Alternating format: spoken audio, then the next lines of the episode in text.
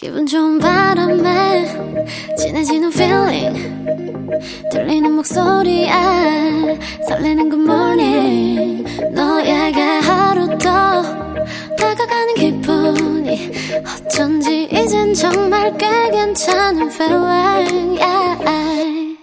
매일 아침 조종의 FM 댕진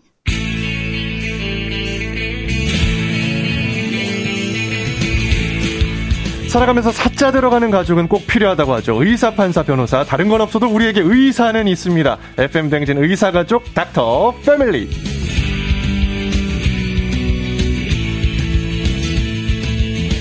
자, 오늘은 기초부터 튼튼하게 피부에 대해서 알려주시는 분입니다. 피알람 김홍석 원장님 함께합니다. 안녕하세요. 네, 안녕하세요. 반갑습니다. 네, 쫑디간, 쫑디, 아, 쫑디간이래. 휴가간 쫑디를 대신해서 제가 함께하고 있는데, 선생님 네. 휴가 다녀오셨나요? 아, 저는 1박 2일로 잘, 짧게 다녀왔습니다. 어, 디 다녀오셨어요? 저는 강원도 속초. 속초에서 네. 뭐 하셨어요? 뭐, 속초 해수욕장에 가서 네. 발 조금 담그고, 오. 네. 저 해수욕장을 20년 만에 간 거더라고요. 그래요? 네. 그래서 거의 발을 한번 담그고, 아, 오랜만에 내가 발을 담그는구나. 아, 그럼 지금 이 모습이 그때 탄 건가요? 아니면 네. 원래 좀 이렇게. 원래 약간 피부가 어두운 편인데. 아, 그래요? 네네. 근데 그때 좀 많이 타긴 했습니다. 아, 그렇습니다. 네. 자, 오늘 주제와도 연관이 있는데, 쫑디를 포함해서 휴가 마치고 돌아오신 분들을 위해서 그을린 피부 관리법을 준비했습니다. 뭐, 물론 미리미리 차단제 잘 바르면 좋겠지만, 이미 타서 막 벗겨지고 아프고 뭐 이렇게 빨갛게 된 분들 귀 기울여 주시기 바랍니다. 자, 우리가 피부 평소에 이제 탄다라는 얘기를 많이 하는데 그 왜 타는 거죠? 어, 이게 우리 피부에는요, 우리가 자외선으로부터 보호하고 있는 성분, 네. 바로 멜라닌이라는 게 원래 있거든요. 네. 근데 멜라닌이라고 하는 것은 자외선을 받게 되면 실질적으로 그 피부가 그 멜라닌이 산화되면서 색이 어두워지는 현상을 가지게 돼요. 음. 이게 왜 그러냐면 네. 자외선으로부터 보호하려고 그러는 거거든요. 음. 근데 예. 그래서 1차적으로 방어막이 멜라닌이 사실 이제 자외선으로부터 보호하는 막이다 보니까 그게 일단 1차적으로 어두워지고요. 네. 두 번째는 어 자외선 양이 많아지니까 어더 보호 보호를 더 많이 해야 될 것 같아라고 생각을 해서 우리 몸에서 멜라닌에 만들어지는 양이 훨씬 늘어나는 겁니다. 어허. 그러니까 피부가 어두워 보이죠. 그러니까 탄다는 표현은 바로 그렇게 멜라닌 합성이 늘어나면서 생기는 현상입니다. 음, 멜라닌 때문이군요. 어, 그러면은 그때 껍질 벗겨지는 건 왜 그런 거예요? 자, 이거는요.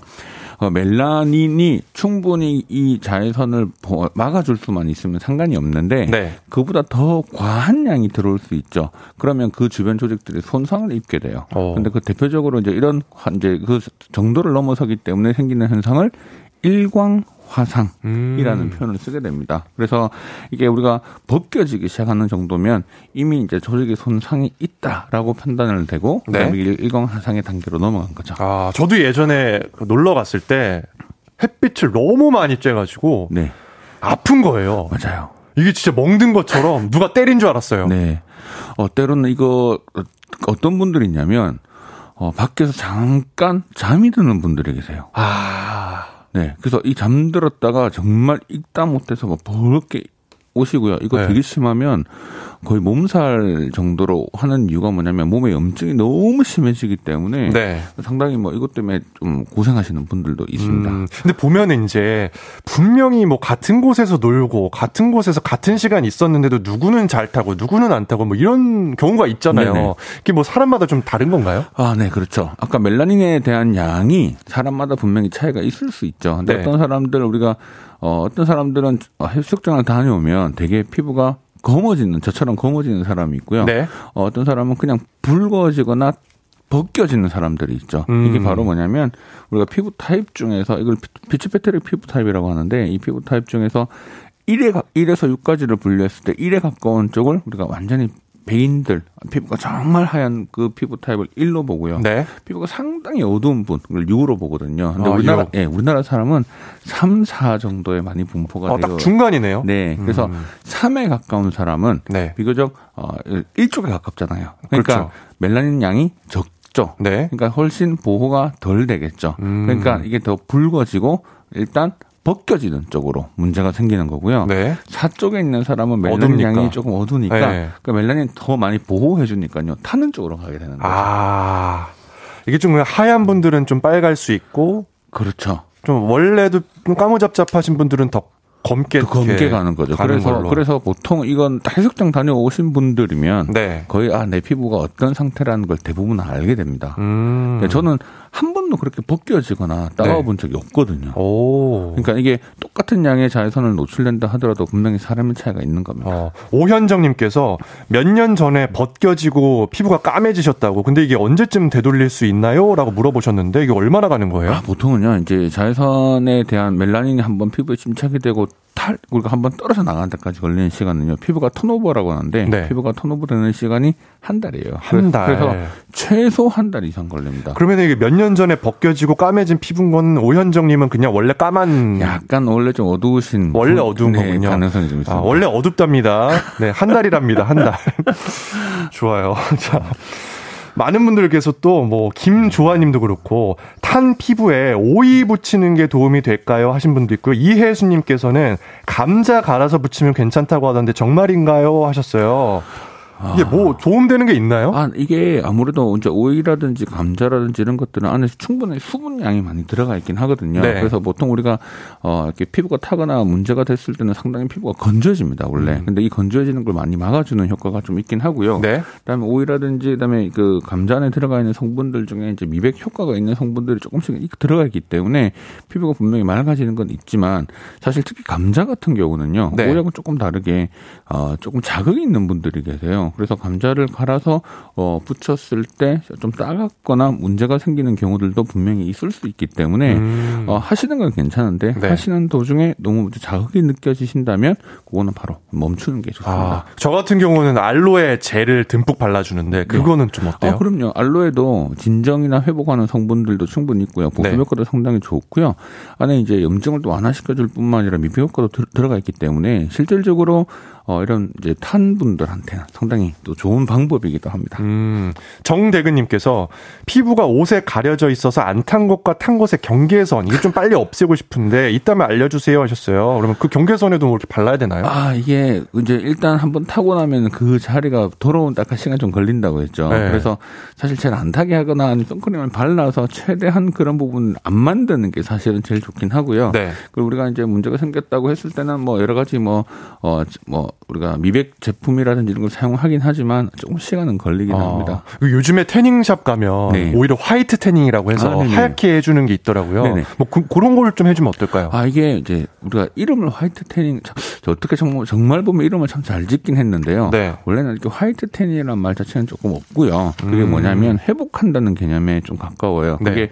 어, 화이트 태닝은 보면 빨간색 등이 들어가거든요. 근데 빨간색 등은 이제 우리가 조금 이제 붉은색 쪽의 등은 적외선 파장대라서요. 우리가 보통 하고 나면 피부가 회복되거나 진정되거나 이런 쪽에 대한 부분입니다. 그래서 음. 특히 또 강한 적외선에 좀 들어가다 보면은 진피에 있는 콜라겐이나 엘라스틴 같은 성분들이 조금 더 활성화되고 하면서 네. 태닝과는 조금 반대된 개념이고 그게 좀 좋아지다 보니까 피부가 좀 건강해 보이는 이름 때문에 화이트 텐이나 이런 붙인 거거든요. 네. 그래서 실제로 조금은 도움은 될 수는 있겠지만 실질적인 미백에 대한 부분들이 확 달라지거나 그러지는 않습니다. 어허. 간혹 이제 주변에 일부러 이렇게 좀 태우시는 분들도 있잖아요. 뭐 자연적으로 태운다거나 아니면 아까 얘기했던 태닝을 한다거나 뭐 이렇게 좀 잘 예쁘게 태울 수 있는 방법 이런 건 또 뭐가 있을까요? 아, 그렇죠. 피부과 의사 입장에서는요. 네. 안 태우는 게 맞아요라고 얘기를 드려야 되는데 안 태우는 게 맞다. 네, 맞지만 네. 일단 뭐 우리가 살면서 어떻게 다 매번 이렇게 보를 하고 맞고 살 수 있겠습니까? 그렇죠. 그러니까 이게 타는 거에 대한 부분들 그리고 일부러 이렇게 태우시는 분들은 제가 이제 막을 수는 없다 보니까 항상 제가 말씀드리는 것 중에 하나가 태닝을 하되 너무 오랜 시간에 걸쳐서 하지 마시고 네. 나눠서 하는 게 제일 좋고요. 하고 난 뒤에는 반드시 보습을 해주셔야 됩니다. 이게 음. 피부가 상당히 많이 약해지고 상당히 많이 이제 장벽도 손상이 되기 때문에 네. 보습이 안 되고 나면 훨씬 더 피부에 대한 문제가 많이 생기거든요. 어. 그래서 이 대부분 이제 그냥 태닝이 마치 하고 나면은 되게 어 조금 이제 건강해 보이는 느낌, 구릿빛, 예, 구릿빛처럼 네. 건강해 보이는 느낌이 있긴 하지만 네. 그게 이제 자칫 잘못하면 피부 손상으로도 이어질 수 있기 때문에 보습 절대적으로 잊지 말아 주셔야 되고요.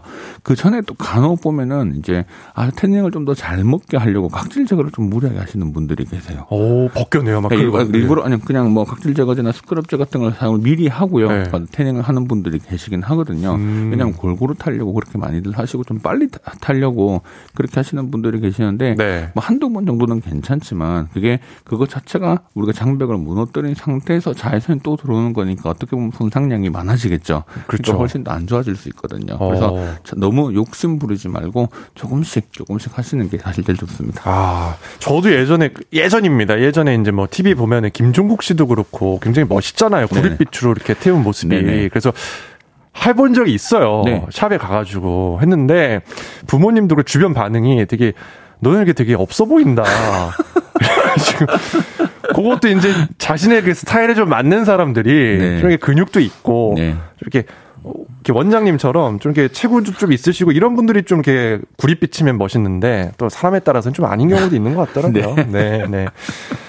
자, 또 많은 질문들이 올라오고 있는데요. 김주환님께서 형광등에도 피부가 탄다고 들었습니다. 그러면 외출할 때 말고도 실내에 있을 때 선크림 바르는 게 좋을까요? 하셨어요. 아, 이거 정말 많이 여쭤보시는데요. 사실 형광등에 우리가 이 탈 정도가 되려면요. 거의 형광등을 한 5cm 정도 딱 붙여놓고요. 한 두세 시간 있으셔야 사실 탈까 말까 합니다. 그러니까 네. 지금 무슨 말이냐면 우리가 형광등은 천장에 높게 있고 실질적으로 거리가 많이 떨어져 있는 상태에서 오는 양이기 때문에 거의 뭐 저 형광등이 피부를 태운다는 정도는 일상생활에서는 거의 없다고 보시면 음, 되고요. 네. 그래서 굳이 실내에서 작가지 자외선 차단제를 바르는 것까지는 좀 필요가 없어 보입니다. 근데 그런데 너무 강한 강한 빛이 있는 분, 곳들이 있어요. 뭐 예를 들어서 야구장 같은데 아, 그 조명. 예, 조명 엄청 강한. 세잖아요. 그렇죠. 그런 야구장 같은 조명. 우리가 뭐 배 탈 일 없지만 오징어 잡이 배. 음. 예, 이런 강한 빛이 있는 곳은 네. 그것 자체가 워낙 또 워낙 강하다 보니까 네. 빛이 가시광선이 워낙 강하지만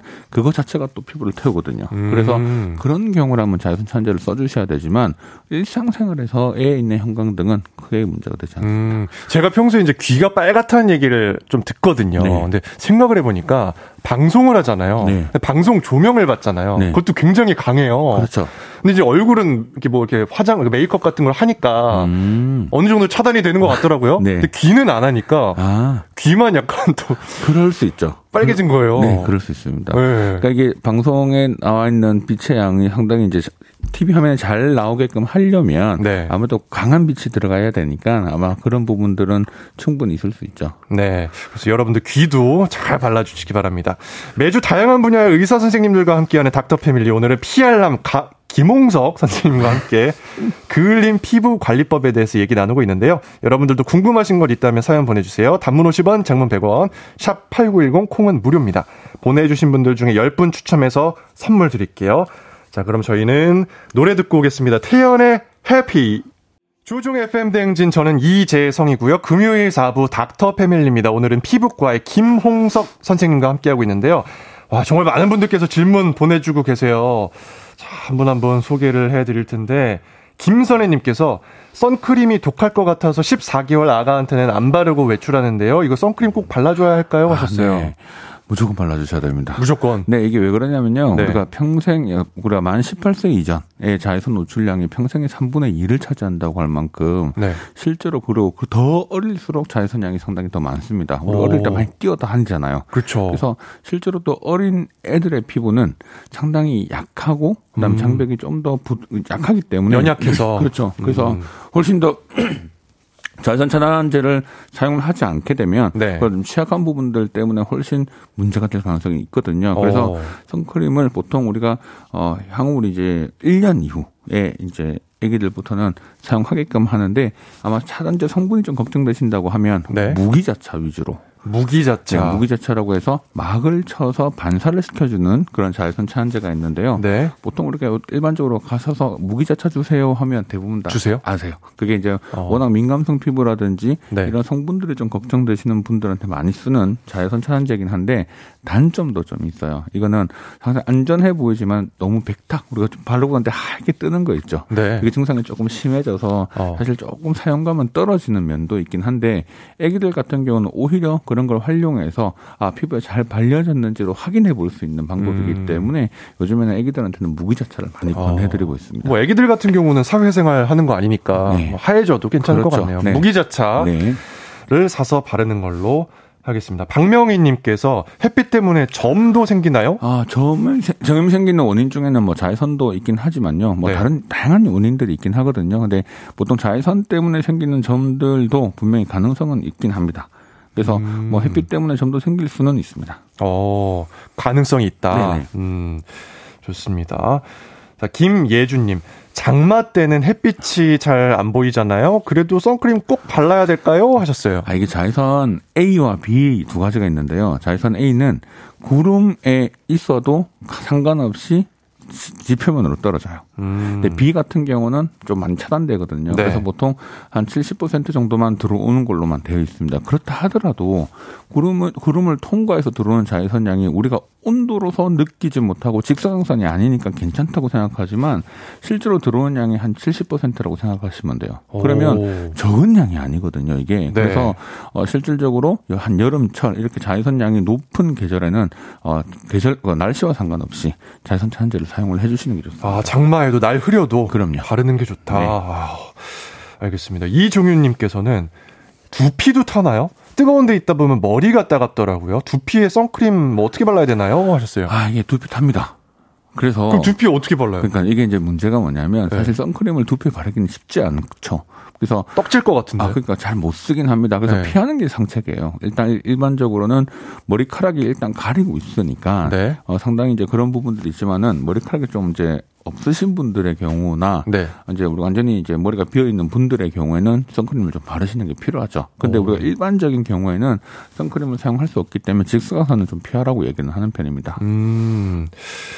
모자는 어떨까요? 모자 같은 거. 네, 모자 좋죠. 1차적으로 양산, 모자 이런 이런 것들은 전부 다 1차적으로 막아주는 거니까 훨씬 음. 도움됩니다. 음. 자, 또 뭐 추억 사진님께서 는 조선소에서 용접공으로 일하고 있는데요. 용접가스가 직접적으로 피부에 닿으면 그을린 것처럼 까매지는데 이것도 피부가 타는 걸까요? 아, 용접가스보다는요. 네. 용접할 때 나오는 그 라이트, 빛이 있죠. 엄청 강하잖아요. 네. 그빛 때문에 생기는 아마 가시광선으로 인한 그 타는 현상일 겁니다. 그래서 아. 실질적으로 이제 그런 부분들을 노출을 줄이려면 아무래도 긴 옷, 이렇게 장갑, 이렇게 어떤 보호구 착용을 잘 해주시는 게 중요하고요. 얼굴 같은 경우는 노출 부위니까 아무래도 선크림을 좀 사용해 주시는 게 좋습니다. 음, 요즘 같은 여름철에 피부과에 오시는 그 환자분들은 보통 어떤 것 때문에 많이 오시나요? 아, 보통은 이제 이렇게 놀고 우리가 휴가 다녀오고 네. 난 뒤에 피부가 이제 어, 원장님 이제 기미가 나빠졌어요, 색소가 안 좋아졌어요. 뭐 이런 분들이 지금 현재 상당히 많이 늘고 있죠. 네. 그래서 실제로 이제 이런 경우는 또 어떤 경우 어떤 분들이냐면 아 여름철에는 어차피 자외선이 많은데 어차피 치료해도 관리해도 잘 안 되지 않나요? 이렇게 여쭤보시는 분들이 많은데 평소에 여름철에는 훨씬 나빠지는 것들을 좀 더 우리가 평소에 관리를 잘 함으로 인해서 어, 좀 예방을 해주면 가을 겨울에 훨씬 더더 더 나빠지는 걸 막을 수가 있거든요. 음. 그래서 보통 한 여름철 지나면 여름철 지금보다 조금 더 뒤에 피부가 상태가 나빠집니다. 그래서 어, 조금 더 신경을 지금도 잘 써주셔야 가을철 에는 훨씬 더 피부가 좀 건강한 상태로 유지될 수 있으니까 음. 그런 목적으로 많이 오시는 것 같아요. 뭐 뒤집어진 다음에